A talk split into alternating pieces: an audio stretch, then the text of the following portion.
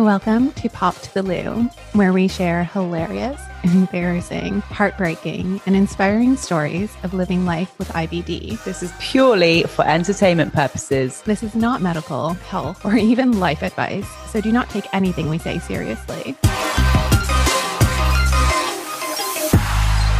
And welcome to episode 20 of Pop to the Lou. I can't believe we're actually on episode 20 already. That has gone by so quickly. This week's episode is actually one of my favorites thus far. We sat down with Dr. Harry Thomas and discussed all things IBD. Just to give you a bit of a background on Dr. Thomas, he graduated from the University of Cambridge with a degree in natural sciences and received a medical degree from the University of Oxford.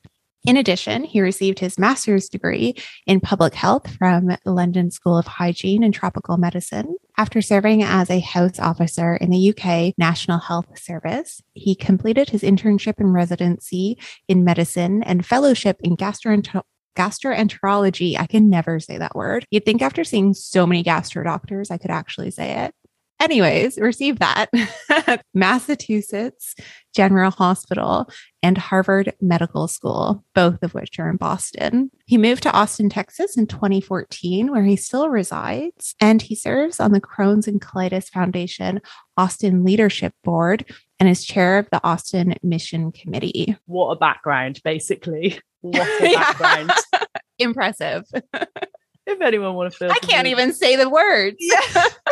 We really hope you enjoyed this episode as much as we enjoyed filming it. We absolutely love sitting down with Dr. Harry Thomas. He was so open, forward thinking, kind, compassionate, and just such an amazing clinician that I think Sarah would love to go and be treated by him personally. I'm considering moving to Texas. Thank you so much, Dr. Harry Thomas. We loved interviewing you, and the topics that we covered were so, so interesting. Let's get into it. Harry, thank you so much for joining us. Glad to be here. Nice to meet you both and uh, look forward to chatting. Absolutely. You having a nice weekend so far? Yes, it's been good. It's been unseasonably cold here in Texas. It was like 30 degrees Fahrenheit this morning, which is very unusual for Texas at any time of the year, especially in March. Things should be warming up for next week, which is spring break. I've been to the States for spring break many a times, Harry. You have? Okay. I won't ask anymore. I've got the wrinkles to show for it. why did you why did you choose to go into kind of gastro specialism so actually when i was a medical student getting close to the end of med school i got the chance to work with a professor of gastroenterology who had pretty much dedicated his uh, life and research to patients with Crohn's and colitis. And uh, he was a great mentor, and he was probably one of the big factors. I was interested in immunology from uh, undergraduate studies and the opportunity to think about how the immune system goes awry in patients with Crohn's colitis seemed like a good fit my kind of uh, scientific interests and clinical interests. And it's a great specialty. It's a nice combination of um, different things, uh, people with you know, benign conditions, cancer, uh, you know, acute conditions, chronic conditions. It's a real variety. We get to form pretty long lasting relationships with some of our patients, and uh, in other cases, uh, see them in the hospital for more acute conditions. Um, we get to do uh, procedures, endoscopies, colonoscopies, others, uh, in addition to seeing patients in the clinic. So it's a really nice mixture, and I'm very happy to be a gastroenterologist. And you, I think I remember seeing when we were doing a bit of research early, earlier. Do you specialize in adults? Yes, yeah, yeah. I really only see adults. Uh, how the training tends to work in uh, the US as well as I think most other places is you do your primary training in either adult medicine pediatrics, and then you specialize from there. Now, there are some people who take care of both adults and children, including some subspecialists we kind of talk quite a lot on the podcast about kind of um, non-medical side, I guess, of Crohn's and colitis and how Sarah and I have kind of tried to manage our symptoms with things such as nutrition and stress management, sleep management, kind of keeping ourselves busy, having a purpose. How much do you kind of incorporate that into your treatment of individuals? Yeah, that's a great question. So um, I would say that this is a big area of kind of mismatch between what patients are interested in and what they end up hearing from their doctors or other providers when they go to the clinic. And it is a source of frustration for a lot of patients. Uh, you know, probably one of the big things is diet. You know, patients want to know about diet, but a lot of the times the advice and recommendations they get from their uh, providers, they feel to be lacking. Uh, but that also goes for other other uh, kind of um, factors beyond medications, like you mentioned, stress management, sleep, coping mechanisms. And a lot of it is because we don't always have the time to go into all of those other factors in addition to the you know medical factors and checking labs and that kind of thing in the context of you know relatively short visits so it is it is very important but one that does sometimes get overlooked and can lead to some frustration. I definitely recognize that. Would you recommend for individuals because i do appreciate like we see it from the patient side and wanting that time with you but obviously you have an extensive list of patients that you see. Where do you recommend that we do get more information when we're looking into the nutritional side or the stress management? There's so much false information out there as well, which can be extremely toxic. So, do you have any recommendations on where to find good quality information? Yeah, absolutely. I mean, I definitely still would start with your doctor or um, healthcare provider as the first step. But for more information, there are many other sources. So, for, example, dietitians, especially people who specialize in these diseases rather than general dietitians who may not have that much specific knowledge about the kinds of studies that have been done in patients with Crohn's colitis, for example. And then some of the patient based organizations. So, in the US, the Crohn's Colitis Foundation, and then obviously they have kind of sister uh, societies around the world. They're, they're probably the best resource that I can think of, and they have a lot of great information on their website. And then I think some other uh, patient-based societies in other countries do provide good quality information. So those are probably the big ones. Now, then, you know, there is a lot of misinformation as well. And so, yeah, just knowing where to get advice on the internet is, is important. But I, I would say places like the Crohn's Colitis Foundation are a very good uh, place to start. Yeah, absolutely. It's really difficult, isn't it? And I think you're right because you can go to dietitians and nutritionists that sometimes still maybe the kind of meal plans that they would prescribe or advise wouldn't necessarily be right for someone with an IBD as well. We've we've kind of spoken about that extensively, Sarah, haven't we? That you know we would love to incorporate loads of fruits and vegetables and legumes into our diet, but we can't digest them or we can't, you know, they they can cause us quite a lot of discomfort. So I guess you're right. That's a really good point you know, if you look for a dietitian or nutritionist, actually someone who does specialize in, in IBD, because you again need that specialism a little bit more, don't you? Yeah. Uh, and at the very least, a dietitian who um, specializes in patients with gastrointestinal disorders, potentially including some of those. Um, I think that can really help a lot. And to be honest, it can be difficult finding someone and especially someone who is know, covered by your health insurance, for example, which is a huge issue in the States. So it, it can be a challenge, but at least asking your provider for some recommendations as to people to uh, contact and seek consultation from.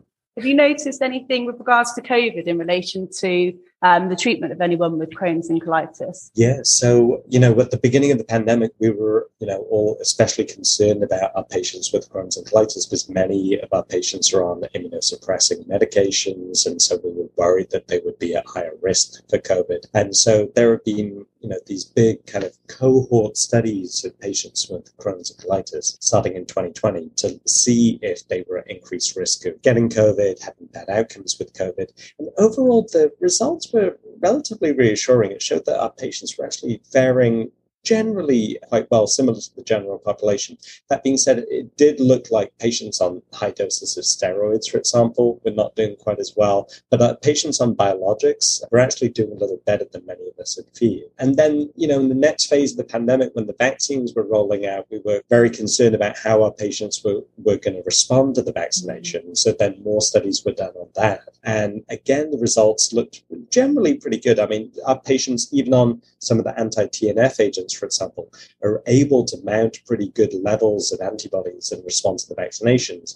But what we do know now with time is after you know several months, the antibody levels in our patients on anti-TNFs do diminish faster than our patients who are not on those medications, oh. um, and so that has been part of the reason we recommend when I say we, uh, our community in general, our professional community recommended an additional dose or third dose of mRNA vaccine, so like the Pfizer vaccine or the Moderna vaccine, to complete the primary series, which for regular uh, people not on these medicines is considered to be two doses, but for our patients on anti-TNFs and some of the medicines, we recommend recommended three doses for the primary series. And now, you know, obviously the, general population has also been recommended to have that third dose as a booster rather than as an additional dose. But now we're recommending our immunocompromised patients actually get a fourth dose, so a booster to their three dose initial series. And so many of our patients have now gotten there and are in the process of getting it. So yeah, our patients have been studied uh, carefully through the course of the pandemic, but thankfully have generally been doing pretty well. Now, immunocompromise obviously is a risk factor for poor outcomes, and uh, you know, unfortunately, some people have not done as well. And so we're still, you know, urging caution, uh, especially now as um, many areas of the states, for example, I know in the UK, um, a lot of the kind of prevention or mitigation measures have been relaxed. But generally, I think many of us are still recommending uh, our patients exercise a little more caution in terms of masking and such because the, the rates are still pretty high, the baseline yeah. rates in the US at least. I was thinking as well, in relation to people kind of not accessing healthcare as a result of COVID. And I wonder how many kind of people, especially with kind of symptoms of Crohn's or colitis, may not have gone to the GP as they may have done, or even they have gone to the GP, but they haven't been, you know, sent on to further kind of investigations as a result of, of COVID as well. So it'd be interesting to know what kind of statistics are there as well. Yes. Yeah, that's a very good point. And I haven't seen specific studies or papers about that yet, but I'm sure they're going to be coming down the road. I mean, we are seeing some patients who, for example, put off regular, you know, colonoscopies for screening. Uh, you know, uh, people without IBD just in general when you turn, you know, 45 or 50. And we have uh, seen, I mean, the rates dropped significantly in 2020. I mean, hardly anyone was getting these routine screenings done. And so, anecdotally, we have seen some cases of patients presenting then with symptoms and turning out to have uh, you know major issues, colon cancer and such, when perhaps they could have been picked at an earlier stage if we didn't have COVID back in 2020. So there definitely are anecdotes and reports of uh, those kinds of situations, and I'm sure we will see more data and potentially regarding Crohn's and colitis as well. I think many patients did put off care, uh, absolutely, and you know one thing we try and stress is even at the beginning of the pandemic when a lot of us were doing telehealth and such, we still were, you know, trying to do our best to take care of patients, do procedures when necessary for, for people with active symptoms. Uh, yeah.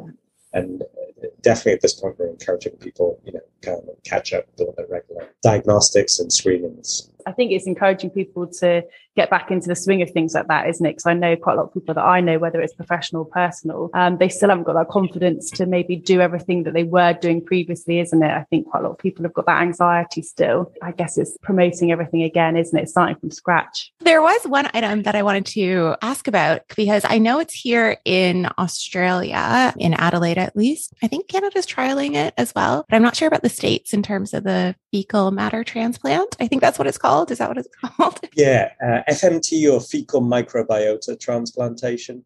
Yeah, I wouldn't have remembered that. Yeah, I was so close, so close. Yeah, so FMT or stool transplants for short has been shown to be extremely effective for the treatment of a certain gastrointestinal infection called C. diff mm. or C. difficile. It's close to 100% effective at curing uh, patients with recurrent C. diff where they keep on getting the infection, which can be really just uh, horrible condition. And so there's been a lot of interest in using FMT for the treatment of our patients with Crohn's and colitis, as well as some other IBD conditions. Uh, sorry, other GI conditions, rather. Unfortunately, we're still not there yet in terms of routine clinical usage. It has been studied. Uh, we're not so sure about Crohn's, but we do have some evidence to show that it can be somewhat effective in patients with UC. And actually, some of the studies did come from Australia. But the difference compared with C. diff, where we just do you know one infusion and they're done is in UC it tends to be a little more complicated. Frequently, uh, patients do need multiple rounds of the FMT instilled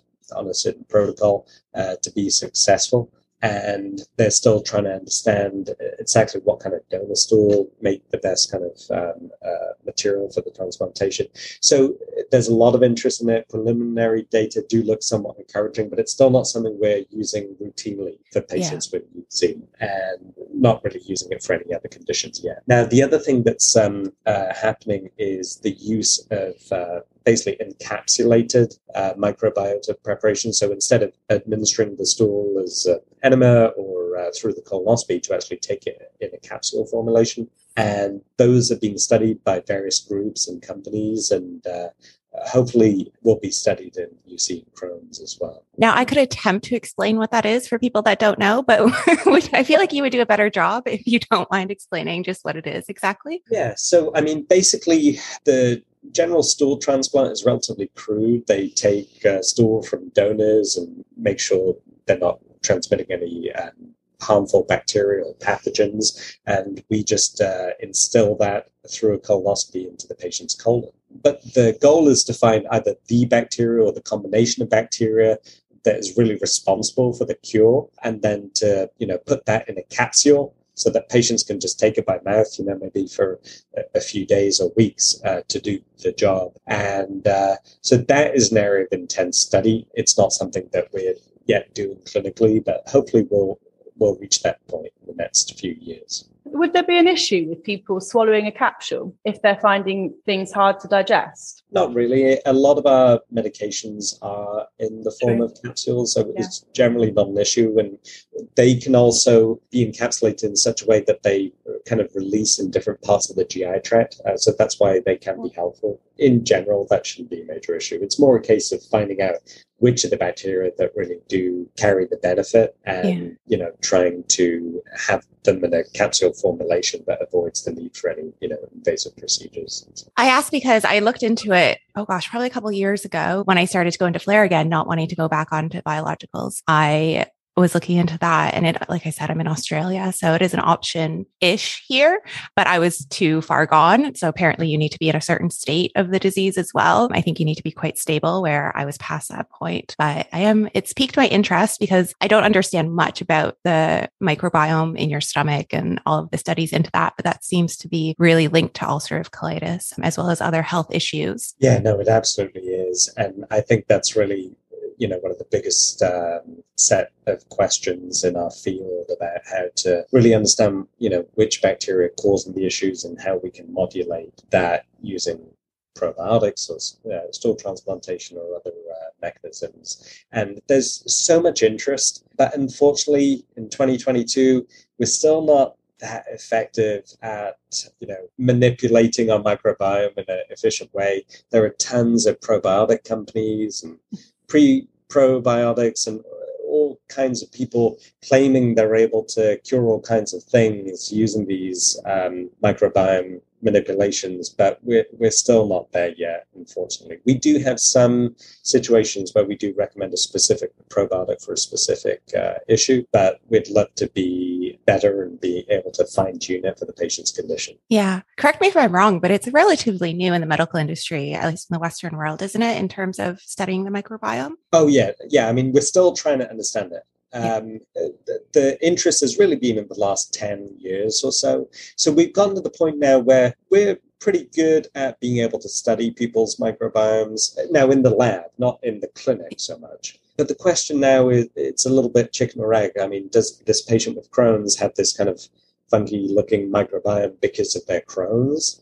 Or is that what caused their Crohn's in the first place? And we're still trying to tease that apart. It's it's it's a little difficult. So we're we're very good at studying it, but we're we're not that good at really identifying the causes and then figuring out how best to treat the patient. Many patients in the US, at least, I'm not sure about Australia and the UK, uh, but they uh, they'll do their own microbiome profiling through companies that advertise. Oh, you know, Facebook, and yeah, they spend uh, quite a bit of money getting those tests done, and they do produce a lot of uh, nice results. But it's still difficult for us as gastroenterologists to know really what to do with it. There are some bacteria that are clearly what we call pathogenic or harmful, for example, C. diff, like I mm. mentioned, H. pylori. Those ones we, we really know what to do with. But for a lot of the other ones, um, these mild alterations and disturbances in the profile, we, it's it's more difficult for us to know how to act on that. Yeah, absolutely. I mean, 10 years isn't actually that long in the big scheme of things. So maybe another 10 or so we'll have some more answers. Are there any new any new treatments or anything that's currently coming out on the market that you've seen a lot of success with? I know everyone's so different, but overall in general. Yeah, I would say um, there's been really a lot of development over the last ten years. Um, I've been I've been in the field of gastroenterology for just over ten years, and when I first started as a fellow uh, or trainee, um, were basically just anti-TNFs um, in terms of the biologics uh, for Crohn's and colitis, and there were you know three or four of them, and for our patients who weren't doing well on one, we would just switch them to the second one. And when they didn't do well on that, we would switch them to the third one. And then after that, there really weren't many other options outside of clinical trials. And so it, it was it was uh, unfortunate that we didn't have a lot of options. But now, as a result of those clinical trials, we do have multiple new ways of treating Crohn's and colitis and different mechanisms, not just anti TNFs, but different kinds of biologics, and then some small molecules. So, not even injections or infusions, but medications that can be taken orally. And so now we have uh, like four new mechanisms for patients with Crohn's and colitis just in the last um, 10 years. And um, we have two new medications that are almost certainly going to get FDA approved in the United States here later this year. And so it's great having additional options, and it's it's good to be able to offer those to our patients. We still uh, are looking for some sort of you know holy grail. I mean, you know, a medicine that's really really effective and really tolerable with uh, minimal side effects. We're not quite there yet, and that's that's really the goal. I mean, ultimately, we want to find a cure, and that's the goal of the Crohn's Colitis Foundation. Of course, there is much more work to be done. Harry, why do you think that ulcerative colitis and Crohn's disease are so difficult in relation to finding that cure? Like you said, the treatment plans are quite restricted still, probably, but you know, the, it sounds really, really promising regarding the new medications. And I think that does provide people with some hope, doesn't it? Because like you said, when you go through a certain load of medications and you have really undesirable side effects, they're impacting your quality of life in so many other ways, maybe impacting other health systems, impacting your psychological health, whatever it might be and you're at you you know there's nowhere else to turn that's really frustrating for the patient isn't it? Is there any particular reason that it's it's such a difficult area to kind of find those answers to? Yeah i think that's a great question. So you know we talk about ibd in general but you know we already know it's not just ibd it's Crohn's disease, ulcerative colitis. And then there are some patients who have difficult to characterize disease, and we call it indeterminate colitis. Uh, that's maybe one in 10 of patients with IBD. But even among ulcerative colitis, for example, there are patients who just have inflammation in the rectum, just the ulcerative proctitis versus inflammation all the way around the colon. In Crohn's, there are patients who have colitis or ileitis just in the small bowel, people who have both, some people people with Crohn's have issues in their upper GI tract. So it's really an umbrella term for really probably multiple different diseases, you know. And we know from the genetic studies that have been done over the last 15, 20 years that there are over 250 places in the genome that are associated with Crohn's and colitis. So mm-hmm. it's not just a single gene that's at fault, it's probably a combination of multiple genes in relation to some factors in the environment, diet obviously being a major consideration, and then these bacterial profiles in the gut and the re- the way our immune system reacts to those. So you know, it's a very heterogeneous disease as opposed to you know just one cause in each person. And so I think that's part of the reason it's difficult to treat. Uh, even though you have a medicine like an anti-TNF that can be hugely effective for one person, that just may not be the mechanism in other people. And that's why many of our medications in the trials, it's hard to find a medicine that gets more than like 50% of people into remission. There's this kind of like therapeutic ceiling almost. And, yeah. uh, you know, that is kind of depressing. Uh, and so we'd love to find some medicine that worked for like, you know, 70 or 80% patients. That would be great, but we're not quite there yet. I guess it's really difficult as well because like the patient, the person who's taking medication, or having an operation is going to be really stressed, aren't they? They're going to be really anxious. They're going to be you know, probably their whole routine's out of whack. They're probably not sleeping because they're in pain. They're probably not eating as well as they should be because they're in pain. So those things as well probably contribute to that kind of ability to recover as well, isn't it? So that's oh, yeah. so difficult. It's it's a it's a vicious circle sometimes, isn't it? Yes, it definitely is. And sometimes, if we're able to identify some uh, therapy for some of those other issues, sleep, mood disorders, that can actually have a positive impact on their well-being and potentially can help with the underlying inflammation as well. So that's something we always try and do rather than focusing just on the GI tract. I know you said it's kind of depressing in terms of the medication not getting people into remission over like 50%. However, I find that oddly comforting because when medications weren't working for me, I didn't know that stat. And so I was like, what is wrong with me? Like, why is nothing working? And I was every time I went to the doctor, we tried new medication, nothing was working. And even I felt like they were looking at me being like, what is wrong with you? Why isn't this working? And you kind of feel like your own guilt. So it's kind of in a way comforting to know that you're not, it's not you, it's the medication. And unfortunately, yeah. it just doesn't work for everyone. Yeah, that's very interesting. I mean, I think sometimes doctors might be a little reluctant to share that information up front because we, you know, we want to give things a positive spin and say, oh, you know, it's a great medicine, which uh, they are. They are great medicines, and they can really be hugely effective for uh, some people, but unfortunately, just not everyone. And so, it's interesting what you bring up. I mean, there is this huge problem with uh, guilt and self blame in patients with chronic disease in general, but I think especially in patients with IBD. You know, people thinking, oh, it's something I ate, and you know, something I did to myself and stuff. So, I think we probably need to be a little better about managing expectations and setting expectations up front before even starting therapy. And definitely not have a situation where a patient thinks, you know, because the medicine didn't work, that they did something wrong or you know they're like one in a million for not responding. Unfortunately it's much more common. Yeah i understand your approach because you want to be optimistic. You want to give people hope. But i think after you try i don't even know how many different medications probably like eight or so that weren't working it's like okay you obviously start to look inwards. I see both sides of it but for me that actually was really comforting.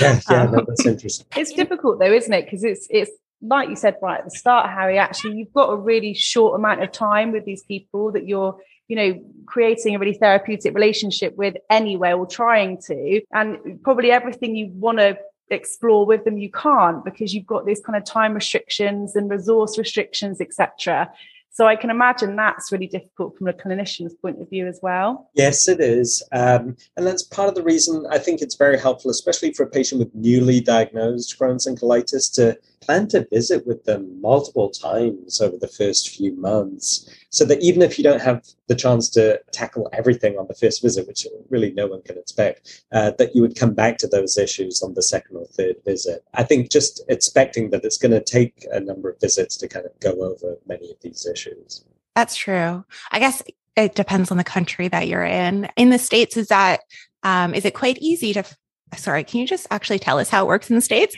We've never been in the medical system there. I think one big difference from the UK, which I have uh, knowledge of uh, since I trained there, is that in in the UK, generally patients are referred by a general practitioner to a specialist such as a gastroenterologist. But in the States, many patients will actually come straight to a gastroenterologist without even having seen a, a, wow. a primary care physician or general practitioner. And so then, you know, they'll be seen in consultation, undergo the diagnostic testing, and then the follow up. One of the big differences is that, um, you know, I think a lot of patients uh, don't have the ability to see doctors or specialists because of you know insurance issues, which is a major issue in the whole of the country, but especially in Texas, which is where I am, where like 20% of adults don't have health insurance. And so in those situations, you know, they, they could be suffering and not feeling well, but never really are able to see anyone. And then, you know, things get to some crisis point where they're just severely anemic or bleeding and they end up in the hospital.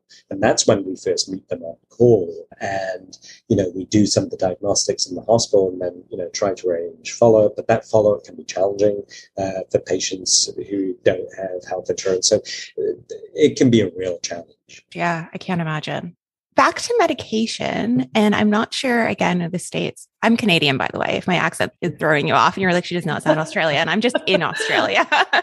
um, but in Canada, they have legalized marijuana or CBD. Is it legal in Texas as well? I know different states. Uh, not in laws. Texas. It's legal in um, several states in the US. And so some patients do um, use it to manage some of their symptoms of Crohn's and colitis, as well as other conditions, of course. And many patients, even in Texas, uh, where it's not legal, do ask about it. And generally, you know, we do advise that, you know, it could potentially help with some of the symptoms, you know, abdominal pain, nausea, diarrhea, but we don't yet have evidence showing that it really affects the underlying inflammation. And there have been reports showing that if you're basically just self-medicating with uh, medical marijuana, that even though you may be feeling relatively okay, that the inflammation kind of continues uh, uncontrolled, and those patients can sometimes end up needing surgery, you know, in an emergency wow. type situation at higher rates than patients who've been, you know, on some regular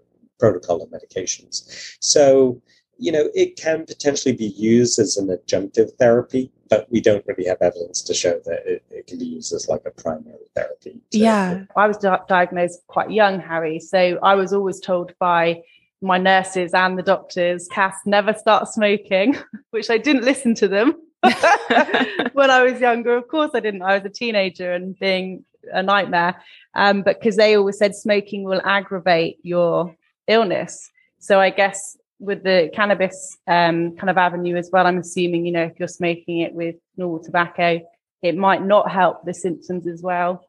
Yes, absolutely. Uh, and thanks for mentioning that. Yeah, I mean, we, we have very clear evidence that tobacco worsens Crohn's disease. And, you know, it's got this um, kind of counterintuitive effect with ulcerative colitis, where there may be some actual benefit of wow. patients with UC uh, with smoking, although we don't recommend that. Of course. There you go. plan. um, but yeah, it, it, clearly clearly does worsen Crohn's, and so yeah, uh, tobacco is is definitely a separate issue. Interesting. Yeah, it's refreshing to speak with you and get actual information because like i said there's so much false information especially on platforms like instagram facebook and stuff and i even remember being so desperate at points. So i was looking for that information and at one point i was like boiling cabbage and drinking the water um, and doing wheatgrass shots and going for acupuncture and none of this stuff works but you get so desperate you're willing to believe anybody and you don't have your doctor on call that you can pick them up and be like should i drink cabbage water? It's refreshing to get the actual truth and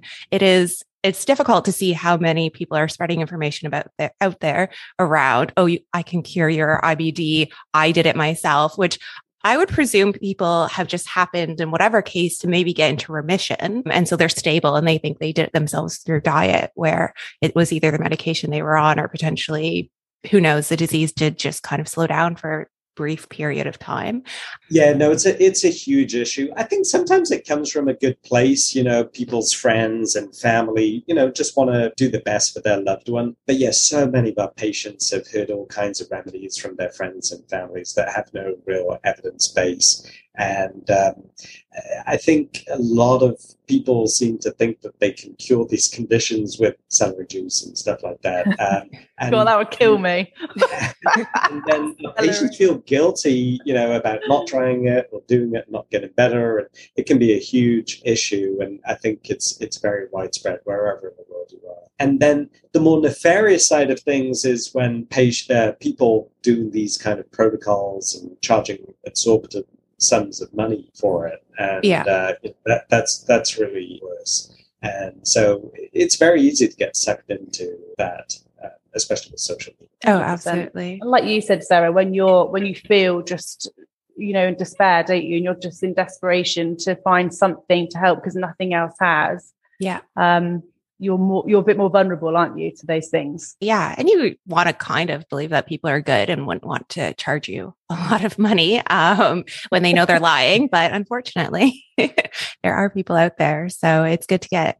actual information and facts that we can share with everyone. Harry, is there anything that you would recommend for anyone who is newly diagnosed or even has been diagnosed as long as I have over 25 years when they're coming to an appointment, for example? I know quite a lot of people have reached out to us saying they're very nervous, they feel like they don't they're not listened to or they get a bit anxious about what to ask, what not to ask. Is there any kind of anything you'd advise that would be you'd get the best out of an appointment with it with a kind of gastro specialist and you could advise someone to kind of prepare or do within an appointment or prior to? I think if you're meeting someone that you uh, haven't met before, it's good to have in your mind or maybe even on a piece of paper just um, some key facts like you know when you were diagnosed what medications you've tried in the past dates of previous surgeries those things can help to uh, make sure everyone's on the same page. For example if it's someone that you already know and have a relationship with then that's not uh, as important. I would say that having a list of questions prepared in advance so many of my patients bring in lists of the questions and that is very helpful. Sometimes they'll just give it to me and i can quickly scan down the list and kind of uh, plan how I'm going to approach answering them and when to do it in our conversation. So that that's helpful, and I would encourage that. If there's some topic that's perhaps a little more esoteric or unusual, you could even consider contacting them ahead of time with it, just so that they might do some uh, research about that specific question ahead of the visit. Uh, I'm always totally uh, open to uh, that kind of communication. Um, and then, yeah, just being free to answer questions that are pertinent to that patient. Um, I don't, um, I'd hate for patients to be kind of nervous about coming to see us. Um, and so I think if you have a uh, doctor or healthcare provider that you just don't feel that comfortable with and you're not kind of following up with regularly, it may be worth considering, you know, getting another opinion, for example, finding someone who you have a better fit with. And at the end of the day, these are chronic diseases. We don't yet have a cure. And so it is important to have a good uh, therapeutic relationship because you, you might be seeing that person for you know decades yeah absolutely and we've always suggested haven't we said you know if you could take an advocate or someone you know, friend or family member to not speak on behalf of you, but maybe someone who can kind of support you with that um, appointment, I think very helpful as well. Yes, no, that's a very good point. Um, during COVID, I know many medical offices haven't allowed people to bring in, you know, family members or other friends. But I think now, as things, knock on wood, are getting a little better, many offices are kind of reverting to previous policies about visitors and stuff. And so it's worth asking if you can bring someone along. Absolutely. Even just having somebody that's not as involved that can absorb the information. Because sometimes if you're getting the bad news or you're getting diagnosed in that appointment and you get a lot of information, it'd be quite overwhelming. Like a lot is going through your head at the same time. So having someone else there that's kind of a bit more of sound mind that can take it in and have a discussion with you after, I think is quite helpful. Definitely, especially at that initial time of diagnosis, that can be really helpful. Oh, it's been so lovely to speak to you. It's been great to speak to you all too. It's been really, really lovely. It's really, really informative. Is there anything you kind of want to end the kind of episode on in relation to your background or, you know, any final tips or advice you'd give to any of our amazing kind of listeners who have got this diagnosis and, and maybe feeling a little bit kind of just in despair, basically, and, and just want to hear something positive if possible? Absolutely. I mean, there are millions of people in in the world living with these conditions and as opposed to many other diseases, I think um, a lot of the time people don't talk about their Crohn's or colitis with their co-workers, friends, family, as much as some other conditions, for example. So it is very easy to feel like you're uh, kind of uh, dealing with this weird thing on your own. And so I think that's why it's so important to have other avenues for learning about these uh, conditions, such as this podcast, which I think is fantastic. I really appreciate everything you all are doing. Um, so that you know that there are other people out there like you. And I think it's nice that we have things like, you know, these uh, Facebook groups now and other things with social media that allow you to connect with other people who've been through similar situations. I would say that um, it's an exciting time to be taking care of patients with Crohn's colitis because we do have new treatment options. There are new ones coming in the pipeline very soon. So it's not like the old days where we really had limited options. It's really great to be able to offer new treatments uh, that can potentially get people better than where they've been in the past. I would reach out to uh, some of these uh, societies, Crohn's and Colitis Foundation being really the best one, I think, uh, in terms of providing quality information and also support groups. They have peer mentoring programs that can connect you with other people in similar situations. So So there are a lot of resources out there and uh, just know that you're not alone. And there are very many smart people working to find a cure, and hopefully that's going to happen you know, within our lifetimes. Uh, but in the meanwhile, we're going to keep uh, trying to do everything we can to get you better and living a normal quality of life. And we have so many people who are able to do amazing things in their families and work lives with these conditions as well. And so we're seeing better outcomes all the time, which is which is really great. That sounds lovely. And can I just say, as someone who's met a lot of clinicians, you're you're very very warm and very very approachable, and uh, you seem very open minded to a lot of um, kind of suggestions and and different ways of of maybe treating these illnesses, which is really refreshing and oh, quite rare. Thank you. I appreciate that feedback. I know. I kind of want you as my doctor. I just need to move to the other side of the world. But do you take on new patients? Like, if we do have any listeners in the states that are in Texas, is that an yes. option? Yes. Yeah. I'm based in Austin, Texas, but you know now with telehealth, we're actually starting to see patients from you know different parts of the state and and such. Yeah, do take uh, new patients. Okay. Oh, Perfect. amazing. Thank you. Have Enjoy your weekend. weekend. Thanks. You all too. Take care. Bye. Take care, Harry. Bye. Bye. Well, thank you so much for tuning in. We have a lot of exciting interviews coming up. Definitely subscribe so you don't miss an episode and follow us on Instagram at Pop to the Lou podcast for a bit more content on a daily basis and some behind the scenes images. Yeah, everything will be linked in the description. So you can find everything there. Love you guys. Love you.